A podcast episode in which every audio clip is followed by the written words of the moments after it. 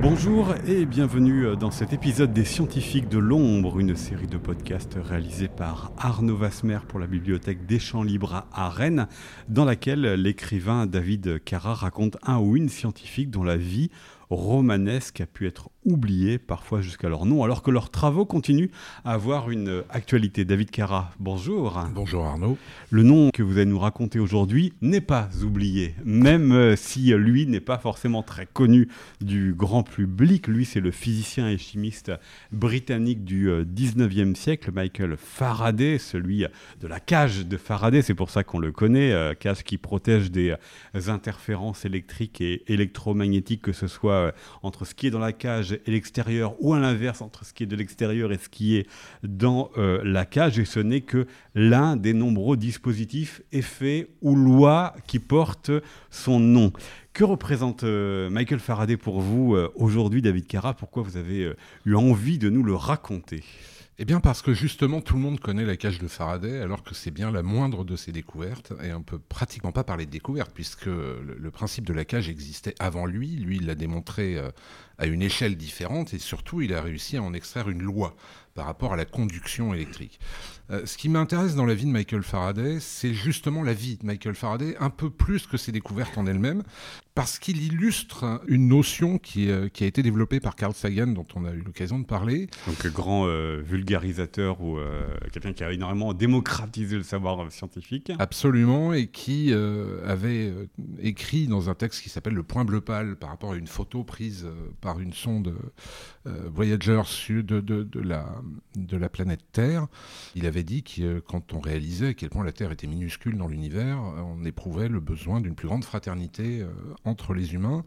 Et la vie de Michael Faraday, les découvertes de Michael Faraday découlent d'une fraternité et d'une générosité qui ont permis à un enfant modeste, né dans des quartiers pauvres des, faubourgs de Londres, euh, de devenir le principal auteur et acteur de ce qui va devenir la révolution industrielle. C'est-à-dire que quand vous regardez le monde dans lequel vous vivez aujourd'hui, euh, tout ce qui concerne vos téléphones portables, votre four, votre micro-ondes, votre téléviseur, la moindre prise de courant que vous, vous voyez, doit quelque chose à cet homme-là seul.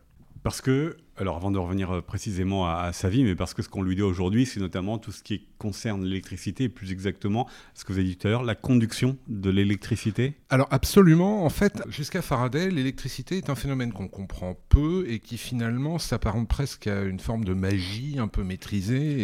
pour rappeler, il est né à la fin du XVIIIe siècle et il est mort au mi-temps du XIXe. C'est ça, oui, il est né en 1791 et, il est mort dans les années 1860. Et le truc, c'est qu'avant Faraday, on, on faisait des démonstrations de ce que l'électricité était capable de faire. Mais par contre, on n'avait aucune idée euh, réelle de comment la mettre en application. Et avec Faraday, ça va changer. Euh, Faraday va commencer sa vie euh, comme apprenti relieur chez un émigré français qui s'appelle Riebo. Dans la journée, il va relier des livres et le soir, il va les lire, encouragé par son employeur qui détecte très rapidement une intelligence quand même très particulière chez cet apprenti.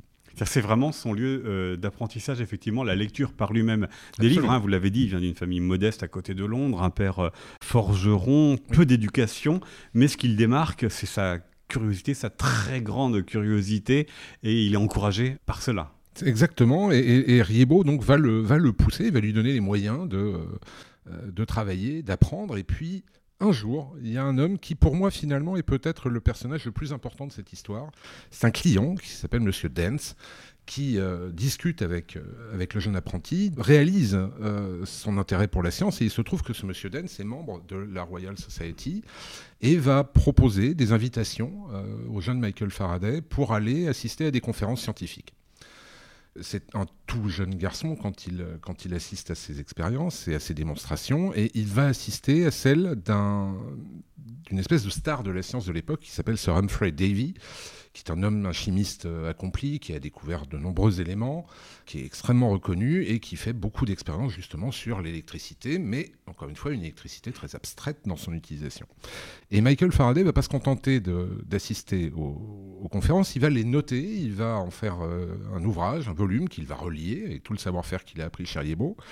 Et puis, il va, euh, il va vouloir le donner euh, à Sir Humphrey Davy, pour qui il a de l'admiration, sachant que dans l'esprit de Faraday, les marchands, en tout cas le commerce, est quelque chose d'égoïste et de peu de valeur morale, alors que pour lui, la science a une grande valeur morale. L'avenir va lui démontrer qu'il peut s'être un peu trompé, mais en tout cas, il idéalise, comme beaucoup d'ailleurs, le monde de la science. Et puis, il va envoyer une lettre euh, au directeur à l'époque de la, de la Royal Society, qui ne va jamais répondre, et toujours encouragé par ce monsieur Dance.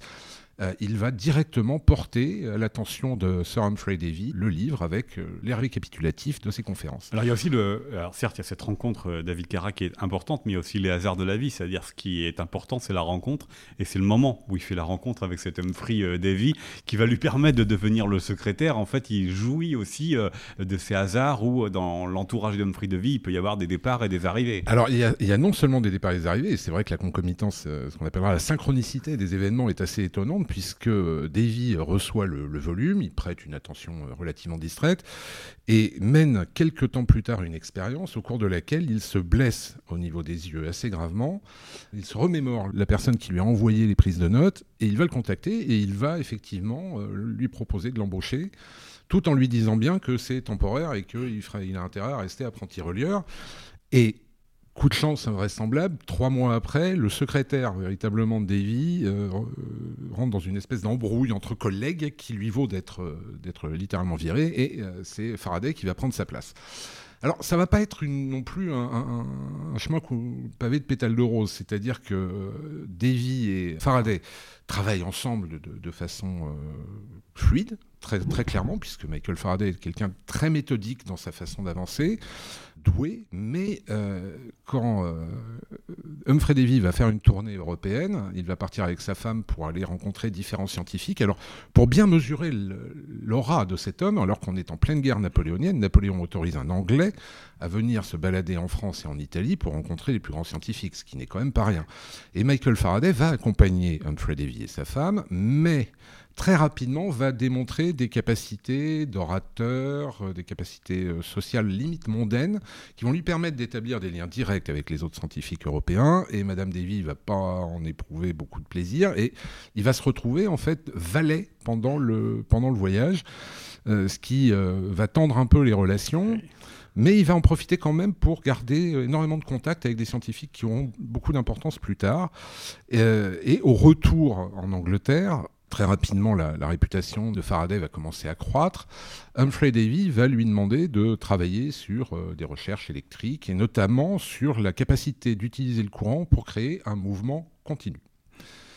Euh, c'est lancé sous forme d'une boutade, sauf que Michael Faraday prend ça véritablement au pied de la lettre, et comme c'est un chimiste un peu génial, il va euh, commencer à travailler sur des solutions liquides dans lesquelles il va mettre un bouchon de liège, une aiguille qui va euh, faire office euh, d'aiguille de boussole et que le courant électrique va devoir entraîner. Et un jour, il va trouver la solution qui permet de transmettre un courant électrique et de faire bouger, tourner l'aiguille de manière continue. Ça ressemble pas à grand chose, dit comme ça, quand on imagine ce petit bol avec ce bouchon de liège, sauf qu'il vient d'inventer le moteur. Voilà, parce qu'effectivement, il euh, cumule la physique et il cumule la chimie donc parce qu'on est aussi au 19e siècle, donc euh, les savoirs sont euh, pas organisés de la même manière que très ceux d'aujourd'hui. Voilà, très très transverse. Et effectivement, ça lui permet aussi de, par ces deux disciplines, en les fusionnant, de faire de nouvelles découvertes. Hein. Absolument. Et alors, ça va s'étendre très loin puisque Michael Faraday, euh, qui, prête beaucoup d'attention aux dénominations et aux mots, va s'associer avec un professeur de l'université d'Oxford, me semble-t-il, avec qui ils vont créer des mots euh, comme électrode, cathode, ion, etc. Tous ces mots-là viennent du travail de Michael Faraday. Humphrey Davy, lui, va accéder à des, fonctions euh, plus élevées.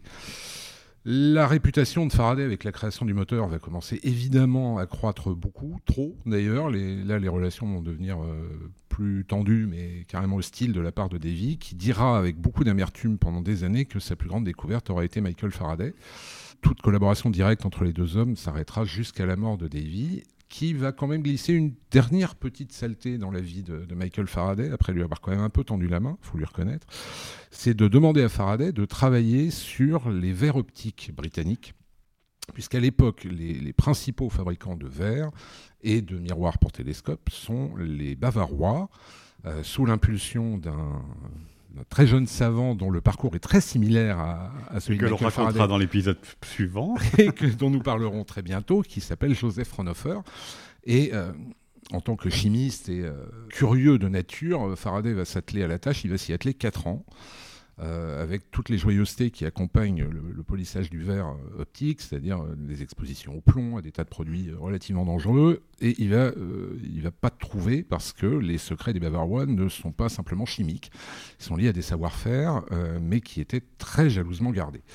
Mais il va conserver de ça un prisme en verre qu'il a gardé dans son, son laboratoire. Alors la particularité de Faraday, c'est que c'est vraiment le premier physicien expérimental.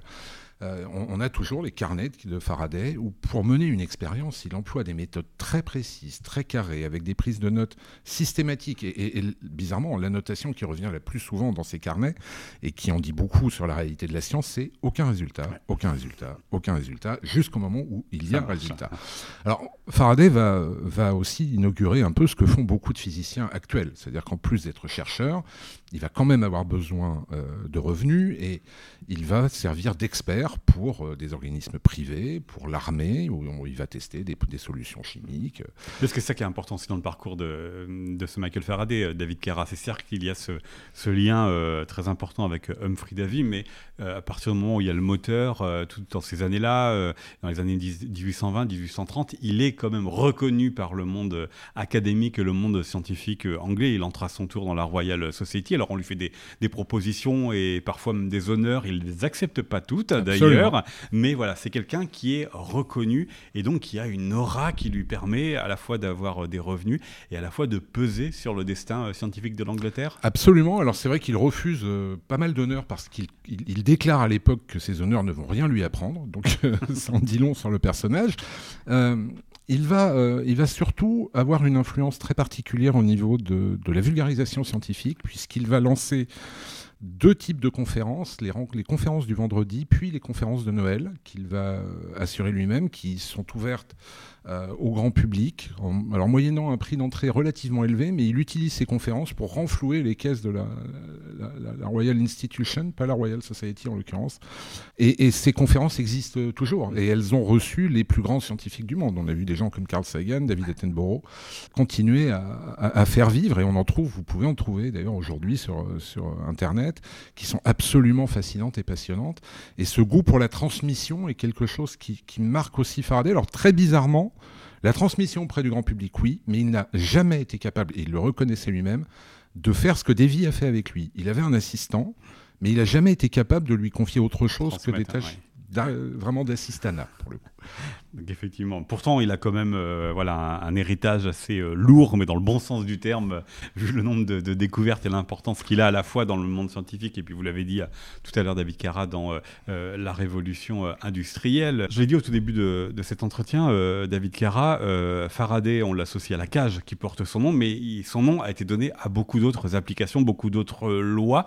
Est-ce que vous pouvez nous, nous détailler quelques autres découvertes qui portent son nom et qu'on doit à Michael Faraday alors, on a peu de découvertes qui portent son nom au final. Il y a les lois de Faraday, euh, effectivement, mais euh, Faraday a par exemple découvert euh, la transformation d'un mouvement en énergie électrique. Et ce faisant, il a juste créé le générateur. La plus grande découverte de Faraday, bizarrement, va arriver tard dans sa vie. Un autre élément quand même qui le caractérise, qui est très important, c'est que Michael Faraday a toujours refusé de breveter ses découvertes et ses inventions, estimant qu'elles appartenaient au bien commun de l'humanité. Euh, imaginez quelqu'un qui ne brevette pas le moteur ou qui aurait un brevet sur le moteur. Je pense que c'est quelqu'un qui serait complètement à l'abri pour de très nombreuses générations. Lui, il a refusé. Et par contre, il va commencer à partir de 40-45 ans à souffrir de, de dépression, de perte de mémoire qui vont euh, énormément ralentir ses travaux. Et puis, il va aussi souffrir d'un autre élément, c'est qu'il va peu à peu passer de mode. Ça reste un très grand scientifique, mais en règle générale, les scientifiques font leur découverte assez tôt dans l'histoire des sciences. Et pourtant, lui, sa plus grande découverte va venir alors qu'il est diminué et qu'il est relativement âgé. Euh, Faraday travaille beaucoup avec de la limaille de fer autour des aimants. tous les enfants ont joué avec ça. Vous jetez de la limaille de fer autour d'un aimant, puis vous allez voir des lignes apparaître. Et lui, on a longtemps considéré que c'était une propriété de la limaille. Lui considère que c'est une propriété liée au magnétisme. Et va commencer à visualiser ces petites lignes, non pas en 2D, mais en 3D, et ça va devenir le champ magnétique. Dans son esprit, c'est le champ magnétique. Mais le problème que rencontre Michael Faraday, et c'est là où son, son extraction pauvre et, son peu d'éducation vont, euh, vont le bloquer, c'est que les scientifiques considèrent que c'est un doux rêve tant qu'on n'est pas capable de transformer ça en équation mathématique juste. Or, il est incapable de raisonner en mathématiques. Et il va ah, falloir. Il est déjà physicien et chimiste, c'est déjà pas mal. c'est déjà beaucoup, mais malheureusement à l'époque on lui en demande plus, et euh, ou heureusement d'ailleurs. Et puis, euh, et puis, bah, comme souvent, la science est une grande course de relais. Il y a un jeune homme, jeune mathématicien de très grand talent, qui à 19 ans s'est déjà fait un nom dans le monde des mathématiques, qui s'appelle James Clerk Maxwell qui va reprendre les travaux de Faraday pour qu'il ait une immense admiration et qui, à l'instar du jeune Michael Faraday avec Humphrey Davy, va se pencher sur ses écrits et puis va mathématiser et va découvrir les lois de l'électromagnétisme, ce qui fait que Michael Faraday euh, a été à l'origine, euh, évidemment avec James Clerk Maxwell, de la découverte d'une des forces fondamentales de l'univers, mais pas seulement, puisqu'il euh, va aussi découvrir que bah, grâce à un courant électrique et un certain type de prisme de verre, comme par exemple celui qu'il avait conservé dans son laboratoire après son échec sur les recherches que lui avait confié Humphrey Davy, bah, permettait de retransmettre et d'avoir une interaction sur la lumière à partir de l'électricité. Ça paraît pas grand-chose, mais ça veut surtout être à la base de l'invention de la télévision, de la, transmission de données par satellite. Et c'est grâce aux travaux de James Clerk Maxwell que cette euh, théorie est, devenue une réalité euh, près d'un siècle plus tard. Oui, ça, ça, qui, ça qui est important, c'est qu'effectivement, il décède dans les années 1860. Euh, la télévision, c'est pas tout de suite quand même, et toutes les autres. C'est un demi-siècle après. Ça veut dire qu'il y a quand même des continuateurs de, de, Faraday, outre le fait que des lois, voilà, il a cette grande postérité dans le monde scientifique et qu'il déborde parce que ce nom est, est connu mais ces applications, ces découvertes, elles, elles ont eu véritablement un héritage et des continuateurs dans le monde scientifique. Ah mais absolument, et puis euh, je, dirais, elles continuent encore aujourd'hui. Euh, c'est le propre des génies euh, de la science. En règle générale, là où il faut se méfier, c'est qu'on peut très vite sombrer dans la, dans la géographie. Quand on, on fait la biographie d'un scientifique, la science aussi a besoin de héros. Et très souvent, on attribue à un homme des découvertes qui sont des découvertes collectives. et puis, il y a une figure de proue. Là, en l'occurrence, on a vraiment affaire à quelqu'un qui euh, seul a, vraiment compris des choses, des questions que même Isaac Newton n'avait pas résolues. Euh, et, la, force électromagnétique est quand même une des, forces les plus puissantes dont on a réussi à servir quand même pas mal d'éléments euh, pour, pour le confort de l'humanité l'œuvre et la vie de Michael Faraday racontée par vous, David Kara. Merci beaucoup. Merci Arnaud. C'était Les Scientifiques de l'Ombre, une série de podcasts réalisés par Arnaud Vasmer pour la Bibliothèque des Champs Libres à Rennes. À bientôt.